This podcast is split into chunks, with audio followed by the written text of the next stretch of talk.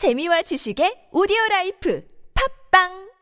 숙취해소제, 평소에 어느 제품 드세요? 전 주석혁명플러스죠. 주성분인 쌀겨왁스가 알코올을 분해, 간에 부담 없는 숙취해소제니까요. 몸속 알코올을 직접 분해하는 주석혁명플러스. 술자리 후 몸이 정말 가벼워졌어요. 숙취해소의 혁명, 주석혁명플러스. 온라인에서 구입할 수 있습니다. 술 마시기 전 물과 함께 꿀꺽. 아셨죠? 예전엔 모든 게 좋았죠. 그런데 언제부턴가 골반이 뒤틀리고 허리가 아프고. 중요한 건 당신의 자세입니다. 이젠 바디로직을 입고 걸으세요. 바디로직이 당신의 몸을 조율해줍니다. 매일매일 입고 걷자. 바디로직. 소중한 분께 바른 자세를 선물하세요. 건강의 시작, 바디로직. 입자, 걷자, 골반 차렷. 바디로직.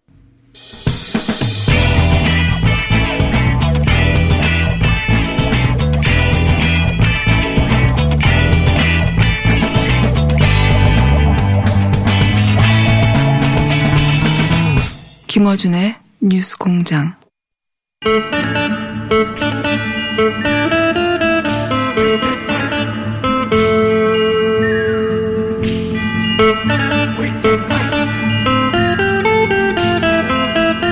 민주당 문화일포 의원 나오셨습니다. 안녕하십니까? 네, 안녕하세요. 우상호 의원. 먼저 지난 방송에서 제가 그렇게 말렸는데, 네. 예. 혹시 발언을 수정하실 생각이 없냐고 제가 말씀드렸습니다. 불구하고 나경원 한국당 원내대표에 대해서 좀 미친 것 같다고, 예, 네, 발언을 두 번 연속으로, 네, 확정적으로 하시더니 검찰에 고발당하셨어요. 네, 네. 반갑습니다. 네. 후회하고 있습니다. 후회하고 있습니다. 제 정신이 아니라고 할 걸. 미친 것 같다고 했더니 그걸 모욕죄로 거르셨는데. 모욕죄, 예. 근데 우리 저 문재인 대통령한테, 예, 김정은 대변자라고 하는 것도 우리 고발 안 했는데, 예, 좀 미친 것 같다는 수준에서 고발을 하시다니 좀 너무 과잉 반응 아닌가. 네. 이해찬 대표한테도 또 고발했어요. 예. 도둑이라고, 네, 했다고. 네. 예. 도둑이라는 발언은 뭐 썩 좋은 발언은 아니죠. 어쨌든 이런 이제 표현, 비유 이런 걸 가지고 이렇게 뭐 고발전 하는 게 바람직하지는 않다고 봅니다. 네. 우리가 들었던 수없이 많은 독설들 다 기억하는데, 네. 네. 어쨌든 뭐 기분 나쁘셨으면 죄송한데, 네, 그래도 좀 지금처럼 이렇게 너무 강경일변도로 그 이렇게 저 투쟁을 몰아가시는 거는 바람직한 건 아니에요. 그걸 지적한 거죠. 그러니까 벌금이 한 100만 원 정도 될 수도 있는데 50만 원 정도. 네, 이 정도는 뭐. 자, 근데 고발당한 걸 좋아하시는 것 같아. 무척 좋습니다. 아니, 제가 말렸는데 계속 하시니까. 네, 네. 네. 쌤통이라 생각해요. 반면에 자유한국당이 또 고발당한 국회선진법 위반. 네. 이 대목은 굉장히 좀 의아했어요. 그 법안, 그 문구들을 쳐다보면, 굉장히 이례적으로 강하잖아요. 엄청 강하게 만들었죠. 예. 네. 그때 만들 당시에 다시는 이런 일이 없도록 하자고. 그럼요. 의도적으로 굉장히 강한 처벌 조항을 뒀지 않습니까? 그때 법안 소위나 뭐 통과될 때 토론한 내용들을 보면 어쨌든 국회 내에서의 물리적 충돌을 없애게 하기 위해서. 아예 없애버리겠다고. 굉장히, 네, 강하게 만들자. 이런, 그러니까, 합의가 있었어요. 그래서 회의장 안에서만 하자는 거를 회의장 근처까지 확대한 이유도 바로 요번 같이, 네, 진입을 막으려고 몸싸움하고 막 이렇게, 그렇죠, 충돌하는 걸 막기 위해서 한 거거든요. 회의를 방해하는 게 회의장 못 들어가게 하는 것도 다 방해 행위죠. 네. 그래서 저가 이 자유한국당 초재선 의원들이 막 우리 회의 정계특위, 사계특위 위원들이 들어가려고 할 때 물리적으로 막았잖아요. 그때 그 선진화법에 의해서 고발당한다고 몇 차례나 경고했던 거죠. 그래서 제가 보면서, 네, 아니 이거 막으면 다 저기 국회의원직을 상실하는 형을 받을 수 있는데, 네, 저분들이 법 내용을 제대로 안 보셨구나. 초재선들이 그 법 내용을 안 봤을 가능성이 크거든요. 실제, 좀 이렇게 국민이 진정되고 나서 그분들하고 얘기해 보셨어요.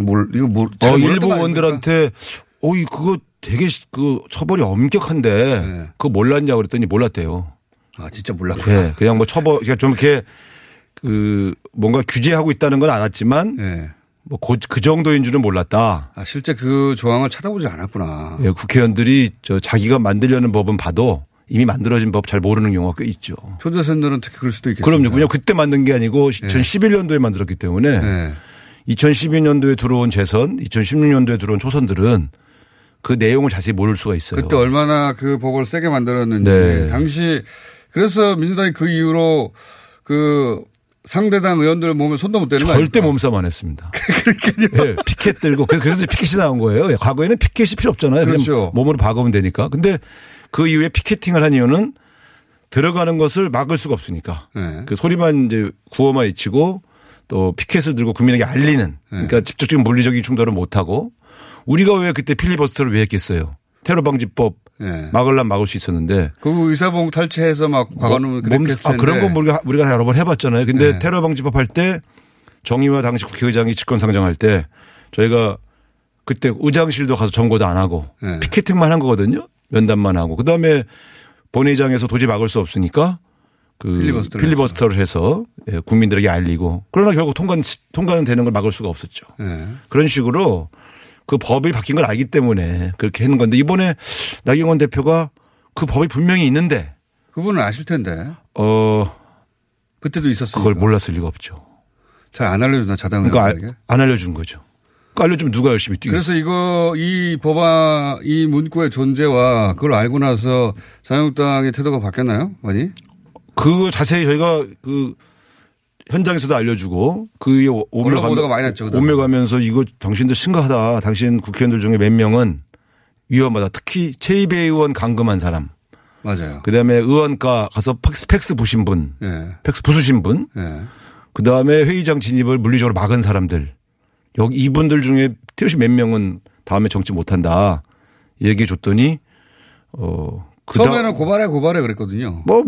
마음대로 막 난리 쳤죠. 근데 그리고 나서 실제 통과되는 날은 물리적으로 막질 않았어요.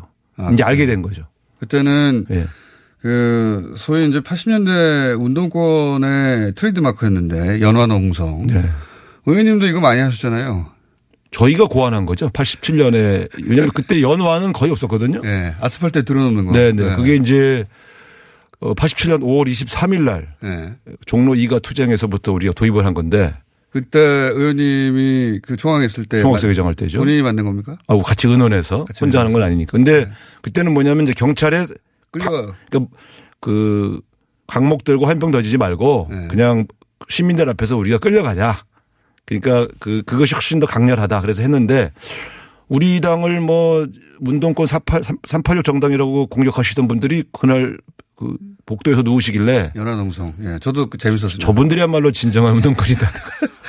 연화농성을 거기서 보게 되다니. 네. 그게 이제 물리적으로 막기 어려우니까 누우시는 거죠. 그래서 이제 보통 누워서 이제 서로 팔짱을 끼고 딱 그게 이제 경찰에 들려나가는 거를. 그렇죠. 근데 그분들은 그게 뭔지 잘 모르고 팔짱 끼신 것 같아요. 우리가 뭐 그분들을 드러내겠어요. 근데 그게 그렇게 소리 지르고 맞아 구호를 외치고 그건 국민들에게 이걸 막을 수 없는 약자의 모습을 보여주는 건 맞는데 어쨌든 첫날, 둘째 날, 셋째 날 이렇게 몸으로 막았던 분들 뭐 특히 최이배 의원 감금한 거 이런 거는 내가 볼 때는 아마 그중에 몇 분은 다음 총선에서 아마 뵙기 어려우실 겁니다. 걱정을 많이 할 것 같아요. 이제는. 그래서 이제 그거에 대한 맞대응으로 우리 당 의원들 고발을 많이 한 거죠. 나중에 이제 딜을 하려고. 우상호 의원님 바람도 패키지 들어갔다. 예. 근데 제가 그때 미친 것 같다고 한 이유가 바로 아니 이런 사정을 모르나? 왜들 이렇게 과격하게 하지? 그런 지적한 거죠. 난 사실 충고한 건데. 충고한 건데. 비난의 목적이 있다기보다는. 근데 이제 오늘 그들이 하는 일이 그 상당 기간 후에 어떤 후폭풍으로 올지를 계산하지 않고 하는 것을 보고 제가 지적합니다. 초조선은 잘 몰랐군요. 몰랐을 가능성이 많습니다. 혹시 몰랐다고 말하는 사람은 없어요? 있습니다. 이름은 될 수 없지만. 자유한국당 의원 중에 나 그거 몰랐다. 그 정도인 줄 몰랐다. 실제로 모르고 한 거군요. 그리고 일부는 우리 의원한테 의안가 점거한 애들 중에 자기 방 보좌진이 있는데 좀 봐줄 수 없냐 이렇게 물어본 사람도 있었고. 아, 보좌진들. 네. 민주당이 고발한 대부분 그 보좌진들은 다 뺐어요. 보니까 보좌진 한 명, 비서관 한 명 이렇게 상징적으로만 넣고 보좌관, 비서관들은 다 뺐더라고요. 보니까. 네, 저희끼리 의논할 때. 사실은 물리적인 폭력 행사를 제일 많이 한 게 보좌진이지만 예. 국회의원들이 시켜서 한 거니까 예. 우리가 국회의원들과의 다툼에서 보좌진들을 이렇게 타깃으로 만들어서 희생시키지 말자. 상징적으로 극렬하게 한두 명만 예. 이렇게 고발하기로 하고 주장한 한 명, 보좌관 한 명 들어갔던데. 네, 예. 그 정도로만 하자 이렇게 의논한 거죠. 겁니까? 예. 예. 총 몇 명이 한 거의 마음 그 정의당까지 합치면 40명 이상 되는 것 같은데. 뭐 왜냐하면 그때 극렬하게 막으신 분들이 꽤 많았거든요. 그래서 아니 이분들이 왜 이러지 막 이런 정도로 당황한. 몰라서 그랬구나. 네. 자 그리고 나서도 자유한국당은 이제 그 어쨌든 지지층을 결집시키는 효과를 얻었다고 생각하고 장애투쟁을 네. 계속해 가고 있습니다. 이제 네. 황교안 대표는 광주를 찾았어요. 네. 여기는 왜 갔을까요? 아니 경부선을 타고 이제 뭐 경상도 지역도 갔다 왔고 그러면 또 안 갈 수는 없죠. 네. 뭐 아무리 취약 지역이라고 생각해도 방문을 안 할 수는 없는데 대개 저런 경우에 광주 송정역 앞에서 집회를 하려고 준비하고 있던 자유한국당 당원들이 있지 않습니까? 네. 또 거기 지역위원장들이 있잖아요. 네. 그분들이 상황을 보고합니다. 기차 타고 내려올 때 지금 여기 약 1,000여 명의 5월 단체 뭐 시민들이 모여서 극렬하게 9월을 외치고 있습니다. 왜냐하면 그 5월 망언을 제대로 징계도 안 했기 때문에. 그렇죠. 예. 여기 그래서 오시면 분위기 심상치 않다. 집회 계획을 수정해야 되지 않겠냐 이런 건의를 합니다. 그런데 예. 내려오는 기차 안에서 그럼 잠깐 회의를 하죠. 예. 거기 한 1,000명 모였다는데 어떨까요? 그럴 때 아이 뭐 물도 좀 맞고 뭐. 좀 오히려 이러면 우리한테 나쁜 거 아니지 않습니까? 이러고 이제 가는 거예요 또. 그러니까 물을 맞으러 가는 거다 오히려. 아니 물을 던질 건지 안 던질 건지 확실히 알지는 못하지만 예. 우리가 어떻게 그렇다고 우리가 물러날 수 있냐. 예. 예정대로 하자. 파와 괜히 충돌하면 안 좋으니 계획을 뭐 수정하자 이런 이제 수정하라는 파가 있었을까요? 당하고 보통 하는 실무자 중에는 건의를 하죠. 자기 예. 당의 대표가 그런 어떤 봉변을 당하는 걸 싫어하니까. 근데 그걸 감수하고 하자는 결정을 보통 지도부가 합니다.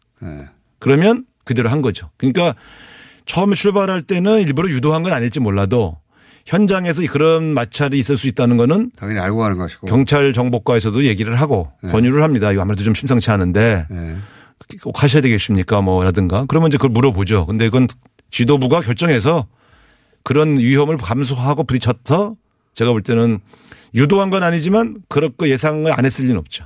아, 그건 뭐 정치인이 아니라 일반인도 다 할 수 있는 거죠. 네. 예. 예. 예. 뭐 자기들 예상대로 그렇게 해서 어쨌든 자기 지지층이 볼 때는 봉변을 당했다고 해서 흥분할 수 있는 일을 감수한 거죠. 뭐. 예. 예. 성공한 거죠. 근데 정치가 그렇게 그런 걸 예상하면서 그렇게 꼭 해야 되나요? 이 시점에 네. 광주를 굳이 찾아간 것은 의도적인 거라고밖에 볼 수가 없는 거죠, 뭐 사실. 뭐 등등등 해서. 근데 네. 예를 들면 이렇지 않습니까? 전주에서는 아무 일도 안 생겼잖아요. 네. 결국은 호남 전체가 다 지역 감정으로 댐빈 게 아니고 5월, 네. 5월 그 망언에 대해서 제대로 된 대처를 하지 않고 방문한 거에 대해서. 그대로 놔둘 수 없다고 하는 광주의 마음이 전달된 거죠. 네. 일부러 그런 물을 맞으러 간 것과 마찬가지가 아닌가. 네. 왜냐하면 물 세례 정도도 안 받을 거라고는 누가 예상을 하겠습니까? 이제 공장장께서는 네. 그렇게 말씀하시지만 네. 저는 이제 고발당 입장에서 아주 조심해서 얘기하지. 일부러 갔다 이럴 수는 없잖아. 아니 이건 뭐 예. 정치 ABC니까요. 네. 예. 그렇게 그런 상황이 있을 거라는 것이 가능성 중에 없었을 일 없죠. 근데 그러면 더 좋다 이렇게 생각해서 가능성이 있어요. 그러면 더 좋다. 네. 그러면 더 좋다. 자, 그걸로 다시 고발당하는 모습으로. 아 이건 뭐 나의 관측인데 뭘.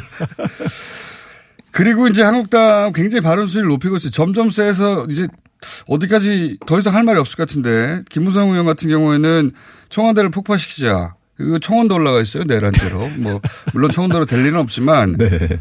청와대를 폭파시키자까지 가면 더 이상 할 수 있는 게 이제 암살 이런 단어 나오기 전까지는 없어요. 이렇게까지 발언 수위를 높이는 이유가 뭡니까? 이렇게까지. 지금 내년 총선 앞두고 자유한국당의 지도자들 사이에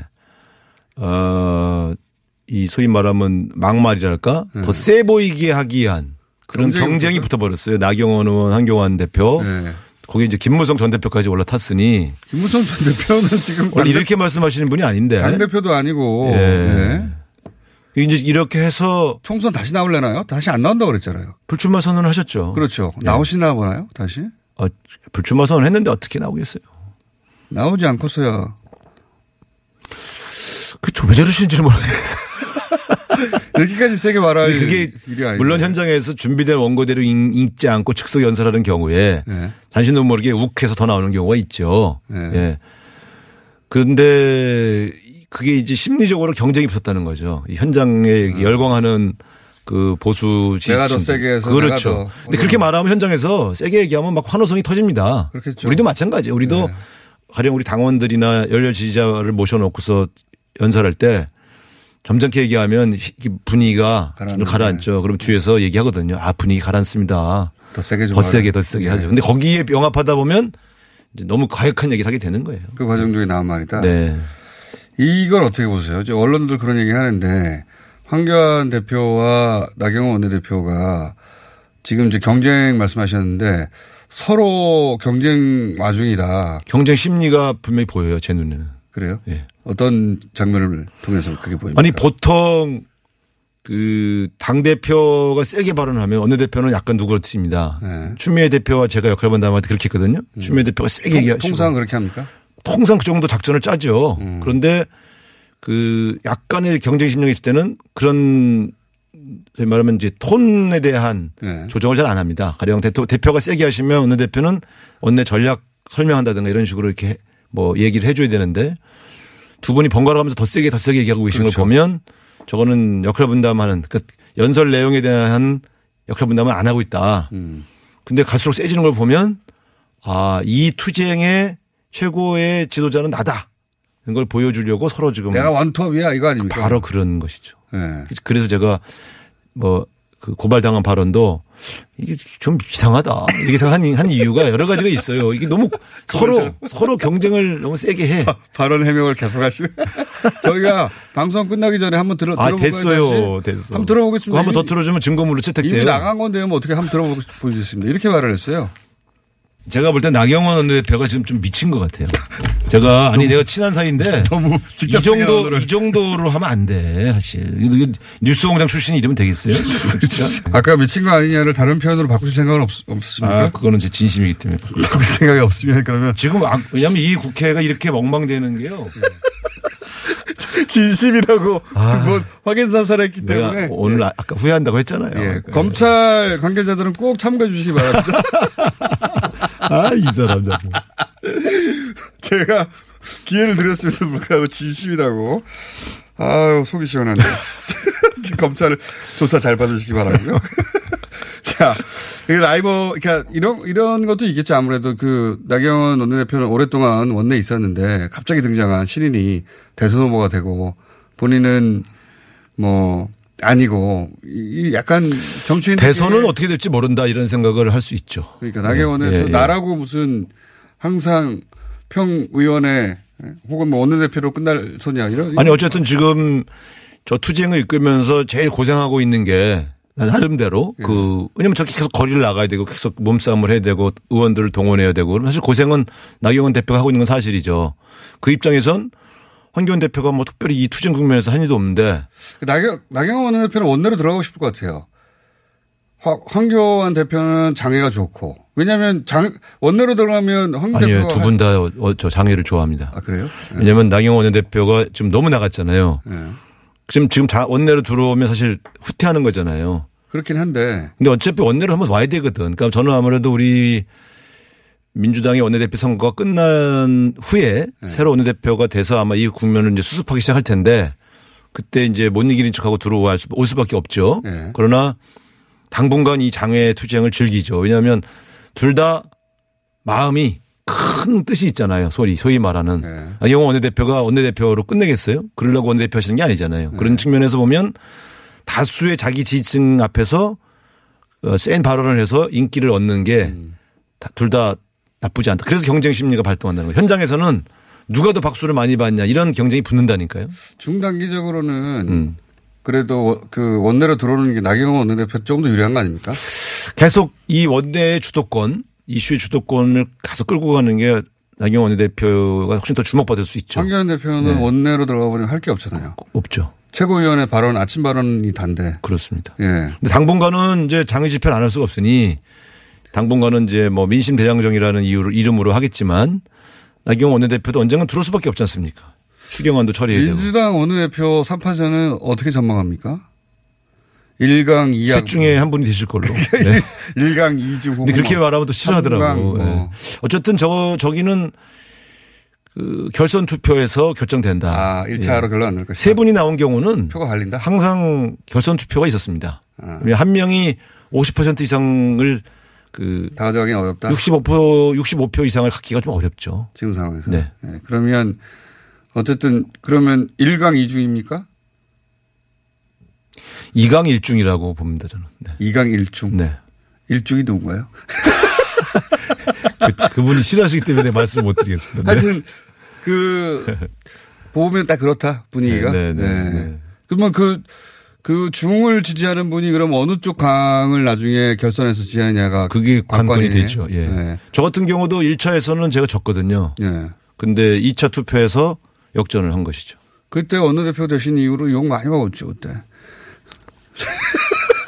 과거 인기만. 자, 다음으로 넘어가겠습니다. 바른미래당 손학규 대표가 이렇게 세게 나오는 이유는 뭡니까? 지금 더 이상 물러설 수가 없지 않습니까? 굉장히 세게 완전 해임해버리고 네네. 예. 초강수로 가시고 계시죠. 근데 그것은 이제 이미 이별을 준비하고 있는 과정이다 이렇게 봅니다. 이것이. 네. 그러니까 나가라는 거죠. 그렇죠. 나는 떠날 생각이 절대 없다. 그렇습니다. 니들이 나가. 물러설 수 없으니 예. 나가고 싶으면 너희들이 나가라. 예. 나는 내 길을 간다. 근데 또 손학규 대표 물러나라고 하는 사람들도 나갈 생각은 또 없는 거 아니에요? 지금 당장 나가면 네. 뭐가 되겠습니까? 집이 내 거야 아니에요? 양쪽 모두. 어쨌든 당권을 다시 찾기 위한 노력을 하고 그 이후에 도저히 어렵다고 하는 명분이 축적되면 몰라도 지금은 오히려 손학규 대표 쪽을 소수로 보고 네. 다수가 당권을 다시 접수하려고 하는 움직임이 지속적으로 진행되지요. 바른미래당이 참 재미있는 것이 바른미래당의 단계를 보면 탄핵 절차가 없어요. 민주당은 있던데. 네. 그래서 탄핵을 시킬 수가 없습니다. 절차적으로. 신생 정당들이 보통 여러 세력의 연합으로 이루어진 경우에 네. 그런 저항을 잘 안 만듭니다. 네. 일부러. 네. 놓치기도 하지만 실제로는 그 필요성을 못 느끼죠. 왜냐하면 어차피 개파의 타협으로 네. 당을 운영할 수밖에 없다고 하는 판단들을 하거든요. 지금 유승민 대표나 이쪽 안철수계 쪽에서 흥분하는 건 기본적으로 이 당이 예. 여러 그룹의 말하자면 협의로 예. 당을 운영한다는 정신으로 통합한 건데 지금 당권을 쥐고 있다는 이유만으로 막 징계하고 이렇게 밀어내는 게 맞냐 하는 예. 문제 제기죠. 그건 결국 헤어지자는 소리 아니냐. 실제 유승민 안철수 두 사람이 대주주인 것도 맞는데. 맞죠. 네. 영입된 손학규가 네. 그 당을 지금 자기 거라고 지금 주장하는 것에 대해서 받아들일 수 없다 뭐 이런 거 아닙니까? 심리적으로 그게 가장 큰 거죠. 네. 그러니까 비록 당권을 쥐고 있는 건 당신은 맞지만 여기가 그렇게 운영되면 되냐. 그런데 또 절차적으로 손학규 대표는 합법적으로 당선된 사람이기 때문에. 예. 그렇죠. 안 내놓으면 뭐 방법이 없는 거 아니에요? 없습니다. 방법. 예. 그래서 제가 저기는 답이 없다. 어차피 이제 서서히 헤어져 나가는 절차를 밟을 수밖에 없다. 한동안 계속 이러겠군요. 한동안 저렇게 갔죠. 네. 네. 유승민 안철수 두 전직 대표들이 뭐라고 할 수도 없는 게 본인들이 만든 당원당도 그렇게 돼 있어요. 본인들이 그렇게 네. 만들어보는데 어떻게 해요. 자, 검경 수사권 조정 관련해서 여기까지 할게요. 네. 문무일 총장이 한마디 했지 않습니까? 검찰 네. 수장으로서. 네. 여기 대해서 사실은 정치권도 그렇고 일반인들의 반응은 그렇게 좋지 않습니다. 좋지는 않죠. 좋을 수는 없죠. 네. 당연히. 여기에 대해 총평 한마디 하신다면요? 저는 누가 검찰총장이어도 지금 일부 검찰 소속원들이 좀 들끓고 있지 않습니까? 마음이. 네. 그런 측면에서 본다면 일부 자기 소속 구성원들의 불만을 일부 표출해 네. 줘서 대변해 주는 역할을 하고 있다고 봐요. 네. 그래서 저는 한마디 정도 할 수 있었다. 근데 저걸 너무 반발, 무슨 저항 이렇게 보는 거는 좀 과하다고 봅니다. 저는 금태섭 의원이나 조응천 의원, 문무일 총장이 한 말을 네. 다음에 이 법안이 공식적으로 다시 심사될 때 좀 반영해 달라는 의견으로 저는 해석합니다. 그 정도로 해석하시지 심각하게 이걸 받아들일 것까지는 아니다. 근데 계속하면요. 네? 문무일 총장이 이제 임기가 얼마 안 남았기 때문에 네. 2달도 안 남은 걸로 아는데 2달인가? 하여튼 계속 발언을 하면요. 계속 안 하실 겁니다. 예. 그래요? 예. 그런데 한두 마디 해놓을 수밖에 없죠. 근데 사실은 지금 현재 폐수 출액을 태운 안도 두 안이 올라가 있잖아요, 법안이. 예, 예. 여기 약간 그 이견이 있는 건 사실이에요. 조정을 당 내에서도 그렇고 다른 당하고도. 그러니까 그 조정할 때 검찰 쪽의 입장도 일부 반영이 달라. 근데 주로 문무일 총장이 얘기한 건 공수처법보다는 검경수사권 조정이에요. 예. 이 검경수사권 조정은 사실 여러 안이 있었거든요. 예. 그래서 뭐 마토론도 많이 했는데 검찰 쪽 입장이 좀 덜 반영된 건 사실이죠. 아무래도 그건 기동원의 기존의 기득권층으로 보여지니까. 그래서 모든 권한은 검찰이 다 가지고 있으니까요. 네, 그걸 네. 이제 일부 그 다음에 한 문무일 총장의 발언을 보면 수사권 조정을 일부 안 받아들일 수 없다는 얘기 또 하잖아요. 네. 그건 또 내부 또 받아들이겠는데 좀 조정을 해달라. 그 얘기죠. 이 정도 네. 선에서 받아들이면 된다. 그렇게 봅니다. 네. 검찰총장 임기 얼마 안 남은데 검찰 쪽 내부 이야기를 전달하는 거다. 저는 그렇게 보고 있습니다. 네. 네. 자. 고발당하셨고요. 예. 조만간 검찰에 출두하게 되지 않을까. 예. 축하드리고요. 뭐 다른 희생양 삼아서 뭐 시청률을 올리려는. 희생양은요. 저희가 말렸는데 계속 하는 본인입니다. 진심이라고. 예. 검찰 출두하실 때 저희가 또 틀어드리겠습니다.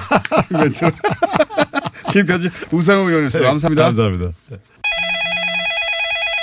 민수 엄마, 우리의 피부 때문에 고민이야. 밤새 잠도 못 자고 긁어 피가 나도록 긁는다고. 밤마다 자기 몸에 긁어대는 아이 때문에 속상하시죠. 문제는 긁으면 긁을수록 더 긁고 싶다는 건데요. 미친 듯이 가려울 때는 긁지 말고 글루타셀을 뿌려보세요. 특허받은 바이오테크 글루타셀 스프레이로 긁지 않는 편안한 밤을 보내세요.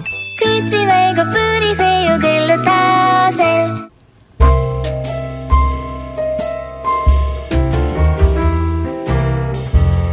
불친절한 AS. 네, 정세현 장관님 전정관 관련 문자 많이 왔고요. 그리고 우상호 의원 관련해서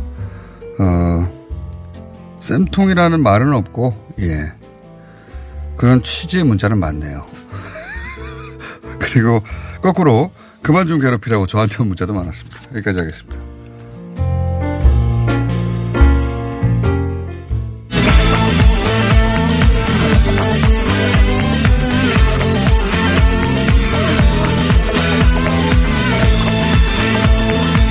우상호 의원 그만 괴롭히라고 저한테 온 문자는 저는 거절하겠습니다.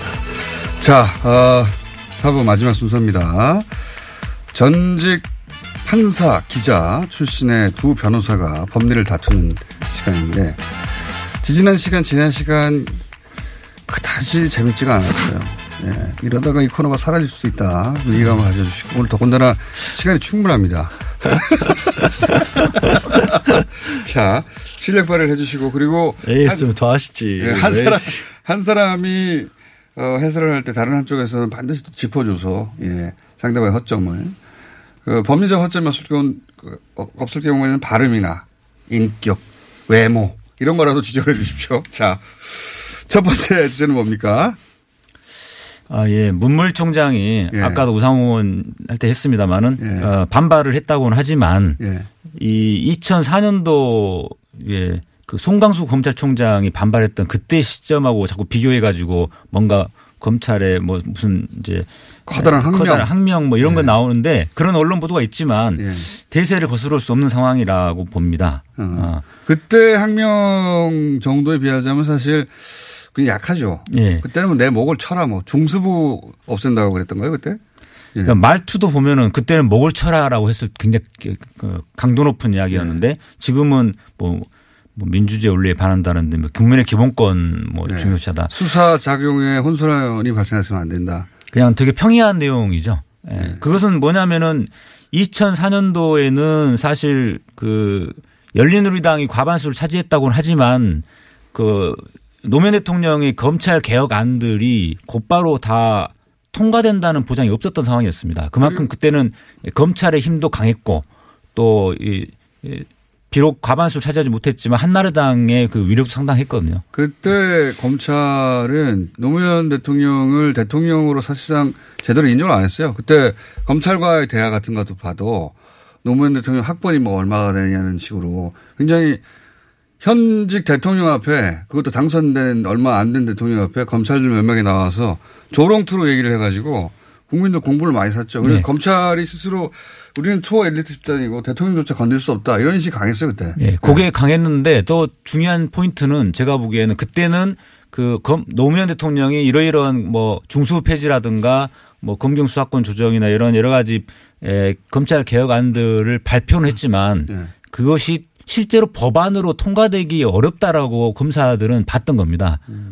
그런데 지금 이번 같은 경우는 패스트트랙으로 이제 태워져 가지고 사실상 330일 최장 330일 안에는 어떻게든지 통과가 되는 상황이거든요. 통과될 가능성이 높은 상황이죠. 네. 네. 그렇기 때문에 이 문무일 총장과 검찰 내부에서도 이걸 안다는 거죠.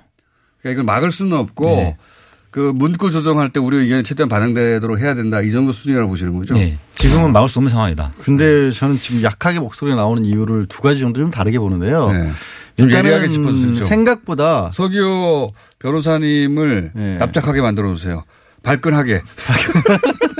저 좀 화 좀 나게 좀 해주세요. 화 좀 나게 해주세요. 화가 안 나요. 같은 표현도 극단적으로 좀 해주세요. 아니 같은 표현을 하는 게 아니라 너무 제 말씀에 동의를 많이 하시니까 네. 좀 찾지를 못하잖아요. 반론할 만한 걸. 뭐 어떡하겠어요 제가. 굳이 찾아가지고 네. 해주세요. 네. 그건 뭐 본인의 선택인 거고 첫 번째로는 네. 이번 수사권 조정에 대해서 반대한다고 목소리를 내고는 계시지만 사실 내용을 들여다보면 검찰이 생각보다 별로 이런 게 없어요. 검경 수사권 조정 통해서. 그러니까 1차적 수사지휘권 일선 검사들 차원에서는 직접적인 수사 부분이 좀 줄어들었다고 하지만 과거부 특수부나 강력부가 있었던 사건들 같은 경우는 고스란히 검찰 중심에서 할 수 있는 수사들은 다 하고 있거든요. 네. 그렇기 때문에 제가 봤었을 때는 문 총장은 약간 앓는 소리 하시는 것 같아요. 앓는 소리. 네, 엄살. 이렇게 가만히 해서. 가만히 있을 수는 없다. 가만히 있어. 그리고 하나 정도 하나라도 더 건져야 될 부분이 있다라면 꼭 건드리고 싶은 부분은 언론에서는 생각보다 이 부분을 크게 안 보는데 검찰의 조서 능력 있잖아요. 그러니까 지금까지는 경찰에서는 뭐 피해자가 수사를 받다가 뭐라고 얘기를 하더라도 검찰 수사 받을 때 내지는 법원에 가서 아, 나 그 말 잘못했다고 해버리면 그 수사 받던 거 다 도로묵이거든요. 네네. 근데 검찰에서 수사를 받으면서 한 얘기들은 조서에 기재가 되면 다 증거 능력이 있었단 말이에요. 네. 그래서 그거 자체를 다툴 수가 없었는데 이번에 수사권 조정안에 따르면 조서 능력 자체를 경찰에서 똑같이 해버렸어요. 그러니까 법원에 가서 피고인이 된 다음에 사실 그게 당연한 건데. 그게 원래 맞는 거거든요. 맞는 건데. 근데 그렇게 해버리면 뭐냐면 검찰은 우리는 수사기관이라 준사법기관이라고 했거든요. 네. 우리의 판단이 법적으로도 유효하다는 게 네. 굉장히 큰 명분을 줬던 건데 이거 이렇게 된 거는 굉장히 아플 거예요. 그걸 통해서 이제 경찰과. 상징적인 거지만. 그렇죠. 아프죠.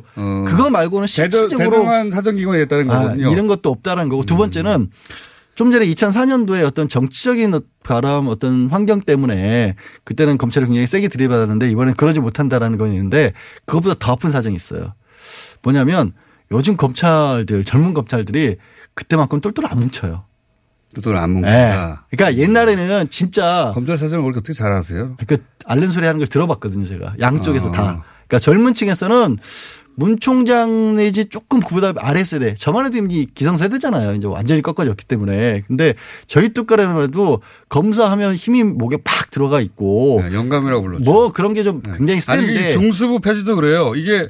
사실 생각해보면 별것도 아니에요. 검찰청은 법무부 산하의 청이거든요. 네. 그러니까 행정기관인데 행정기관에 무슨 부처 하나 없앤다고 대통령한테 그러니까. 내 목을 쳐라. 이게 말이 되는 소리입니까? 그러니까 지금 생각해보면 말도 안 되는데 그럴 때는 그때 그랬거든요. 네. 근데 지금은 이 수사권 독립에서 검사들이 힘을 뺀다고 그러니까 젊은 층에서는 어떻게 하냐면 일 줄어들어서 좋네. 이래버린단 말이에요. 그걸 문무일 총장도 알고 계세요. 그렇기 때문에. 문무일 총장이 알고 있는지는 어떻게 합니까? 그것도 제가 알아요. 문무일 총장과 얘기 나눠보지도 않았잖아요. 제가 확신할 수 있어요, 그건. 근데 이제 젊은 검사들이 왜 이렇게 입장이 좀 다르냐면 2004년도랑 2004년도에 그 노무현 대통령하고 맞짱 떴던 그 평검사 대화에 맞짱 떴던 그 검사들은 쉽게 말해서 김영삼 정권 이전에 검사가 된 사람들이거든요. 군무 정권 시절. 그래서 근데 이제 지금의 검사들은 다 김대중 노무현 정권 시절의 검사가 된 그런 젊은 검사들이. 애초에 처음부터 다르다. 네. 인식이나. 네. 인식이 많이 다르고요. 저기 양지열 변호사가 한 얘기 중에 흠잡을 때는 없습니까? 네. 흠잡을 때는 없는데. 큰 틀에서 맞아. 내가 내 잘못이 아니에요 이거는. 아니 큰 틀에서 맞아요. 맞으니까. 작은 틀이라도 어떻게 좀. 그러니까 작은 틀에서 보면은 뭐가 비디고 싶다든가. 검찰의 조서의 증거 능력을 이제 약화시키는 거 그것도 아픈 대목이긴 한데 나머지 그 수사권 조정에서 뭐 수사 종료권을 넘긴다든지 이런 것들이 별거 아닌 것 같아도 이게 굉장히 큽니다. 왜냐하면 검찰의 조직 권한이 그만큼 줄어들고 그러면 조직을 축소해야 되는 거거든요. 근데 항상 검찰에서 하는 이야기는 뭐냐면 아니 경찰에서 잘못한 부분이 있는지 검찰이 낱낱이 다 지켜보겠다는데 그러면 국민들한테 좋은 거 아니냐. 네. 이러면서 자꾸 그거를 이제 수사 종결권이나 수사 지휘권을 안 놓으려고 했던 건데 네. 그 논리가 뭐냐면은 그러면은 검찰 조직 권한 조직이 셀 수밖에 없어요. 커질 수밖에 없는 거죠. 네. 그 사람 숫자가 많아져야 되니까 그만큼. 그런데 그런 역할들을 이제 빼게 되면은 조직을 축소해야 되는 거죠. 이 할 일이 줄어드는 거니까. 조직 논리다 그렇게. 아니 근데 사실 네. 지금 나오고 있는 수사권의 기본적인 시작이 뭐냐면 검사 우리 미드 같은 거 보면 검사가 나서 수사하는 경우 본 적 있나요? 없단 말이에요. 네. 뭐 FBI가 나오든 뭐 아니면 뭐 CSI가 나오든지. 그러니까 수사 전문 기관은 아닌데 네. 저는 지금 형사소송법 보면은 검사가 처음부터 크게 다 하다 보니까 제일 제가 봤을 때는 콩미디 같은 분야가 변사체 검시도 검사가 주체예요. 그러니까 사람이 갑작스럽게 사망한 신원불명의 시체가 발견되면 그게 범죄인지 아닌지 판단할 수 있는 최종적인 판단권이 검사에게 있어요.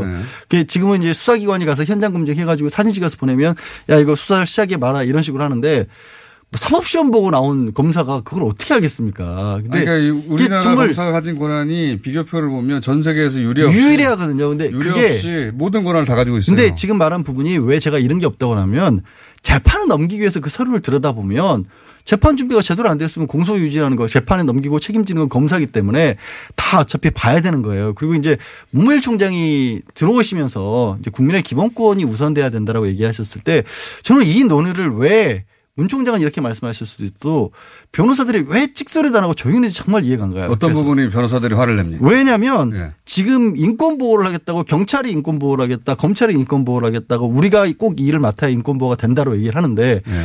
기본적으로 해야 될 일이 그쪽은 기소를 담당하는 쪽이잖아요. 수사를 해서 어쨌든. 예. 그럼 반대하는 역할을 가진 쪽은 변호사단체예요. 예. 그러니까 외부의 인력이 가서 그쪽은 수사라고 유죄라고 주장하는 쪽이기 때문에 무죄라고 주장하는 쪽에서 우리 힘이 조금 더 나와야 된다라는 거거든요. 대표적인 경우로 변호인 참여권. 예. 우리는 형사소송법상으로도 참여권으로밖에 안 돼 있어요. 그러니까 데리고 가보셨나요? 안 데려가셨어요. 네, 잠깐만. 이게 좀 논점이 좀 딴 쪽으로 흐르고 있어요. 아니, 그러니까 왜 제가 얘기를 하면 검찰 조사받을 때 변호사하고 같이 가셨어요? 갔죠. 갔어요. 네. 뭐 하던가요, 변호사가? 변호사는 옆에서 아주 줍니다. 그러니까 이게 그냥 우리는 사실 하는 일이 있긴 있어요. 그러니까 어떤 일이 어떻게 돌아가는지를 보고 있긴 한데 네. 문제는 적극적으로 중간중간에 개입을 해서 피의자가 해야 될 말이라든가 이런 거. 근데 변호사 아까 왜 그러니까 하는 관계없는 이야기를 자꾸 하는 이유가 있다고요. 지금 시간 흘러가고 있어 시간이. 이유가 검경 수사권 조정에서 검경이 서로 기본권 존중을 하기 위해서 우리가 더 힘이 있어야 된다고 얘기하는 게 피의자 혹은 인권 변호 차원에서 변호사 대목도 여기서 고려돼야 된다. 논의의 쟁점이 그렇게 가야 되는데 네. 그러니까 국민들이 보기에는 좀 이상하잖아요. 근데 검경 수사권 조정 지금 여기서 왜 문제가 되는지 이제 알았어요. 네. 이제 발견이 됐는데 문제가 양지열 변호사님의 그 논점에 잘못된 부분이 뭐냐면은 검찰이 잃은 게 별로 없다라고 하신 그 관점이 지금 잘못된 거예요. 검찰이 지금 잃은 게 잘한다. 별로 없는 것처럼 보이죠. 겉으로 보기에는. 겉으로 보기 그렇지만은 여기에 야금야금씩 하나씩 줄어들다 보면은 나중엔 특수수사 그것까지 없어지게 된단 말이에요. 아, 그래서 제가 그랬잖아요. 그렇기 때문에 이거. 검찰로서는 이것도 사실은 막아야 되는 거고 위기감 느끼는 거예요. 네. 그래서 제가 초반에 잠깐만요. 네. 판사를 했던 본인의 경우에 비추어 볼 때는 이 방향이 맞는 거죠. 예, 지금 맞는 건데 네. 사실은 이거보다 더 훨씬 더 많이 검경 수사권 조정에서 더 빼와야 되지만은 네. 검찰이 반발 심하고 뭐 이러다 보니까 이제 일부 조금씩 이제 줄여들려고 이제 하는 거죠. 이 정도 가지고도 반발을 하는 건 말이 안 된다? 예, 말이 안 되는 건 거고 그다음에 또 한 가지는 그 이런 게 별로 없다라는 시각 자체가 되게 위험한 게 뭐냐면 소위 진보적인 학자들 중에서도 네. 이번 검경 수사권 조정이 검찰이 별로 이런 게 없다. 네. 별로 특별한 게 달라진 게 없다. 네. 검찰의 특수수사를 빼와야지 되는데 그거는 안 건드리고 일반 형사사건에서 조정만 지금 하고 있다. 네. 이게 뭐 한 게 없다. 이런 식으로 비판하는 사람들이 많이 있어요. 네. 그러나?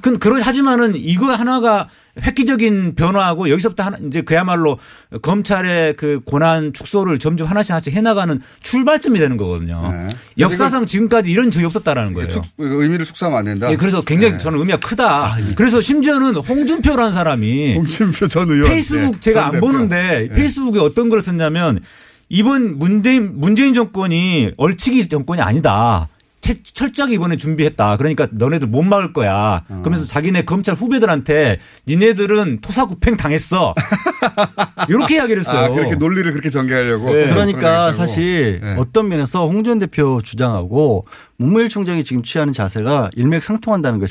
제 얘기가 바로 그게 뭐냐면 엄살을 왜 피우겠어요. 아직까지는 괜찮은데 더 나오면 안 될 것 같으니까 미리 세게 그리고 모양새를 만들고 해요. 아, 그리고 제가 이걸 잘못됐다 얘기한 게 전혀 아닌 게 이런 비판을 조응천 의원이 당했어요. 엉뚱하게. 조응천 의원은 그러니까 더 강화하자는 거예요. 그러니까 더 강화하자는 건데. 그러니까 기자들이 도대체 무슨 생각으로 기사 썼는지 모르겠는데. 그러니까. 조응천 의원은 검경 수사권 조정에서 검찰의 권한을 더 빼와야 된다고 한 거예요. 제가 지금 저에 대해서 서기호 변호사가 지금 잘못돼서 얘기한 게 똑같은 상황이에요. 제가 지금 얘기하는 게 제가 지금 조응천 의원 상황이 돼버렸어요. 조응천 의원은 검경 수사권 조정이 잘못됐다는 게 아니라 약하다는 겁니다. 그렇죠. 그러니까 기자들이 정반대로 해석해서 그러니까요. 기사를 쓴다.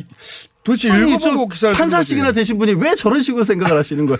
저도 이게 부족하다는 얘기를 계속 해온 거잖아요. 아니, 조응천 이야기. 지금 저희 본인은 조응천하고 좀 다른 거고요. 아니, 다른 거고요. 아직도 해석을 못 하세요. 어떻게 다른 거냐. 그러니까 이게 얘기를 한 부분이 아직까지도 저도 부족하다는 취지에서 그렇게 말씀을 드린 거죠. 그러니까 검찰이 별로 이런 게 없다고 하는 표현에 대해서 이제 서기호 변호사님이 이런 게 없다니 이게 바로 출발이야 하니까 서 변호사님이 갑자기 머리에 파마하고 이게 방송하더니 겉멋이 들어가지고 지금 얘기를 지금 외모 공격 아니, 얘기를 참 아무 관계는 아니 파마가 무슨 잘못입니까? 파마하고 무슨 관계가 있어요? 변호사님 파마 얼마짜리입니까? 아니 지금 그게 얼마짜리냐 중요한 게 아니잖아요 지금. 중요한 거는 검찰이 토사구팽 당했다는 게 중요한 거예요. 아직까지는 팽 안 당했어요. 아직까지 이런 거 없어요. 홍준표 이야기를 저는 별로 신뢰 안 하는데 검찰을 자극하려고 하는 거죠 지금. 네. 이 이야기는 굉장히 정확하게 들여다본 거예요. 그러니까 쉽게 말해서 문재인 정권이 요 검찰 개혁을 상당히 노무현 정권과 달리 예, 치밀하게 준비를 해와서 여기까지는 동의하고 그건 당연하죠. 토사구팽이라는 건 이제 검찰 일어나라고 이제 자극하는 거죠. 예. 자, 잘 싸워주셨고요. 파마 다음 주에는 양지열 변호사님 파마 가격 알아와가지고 파마 가격으로 공개해 주세요. 네. 아유, 네네네. 파마 잘 됐어요, 근데. 그러게요. 생각보다 잘 나왔어요. 생각보다 잘 어울리시네요. 양지열 변호사였습니다. 내일 뵙겠습니다. 안녕.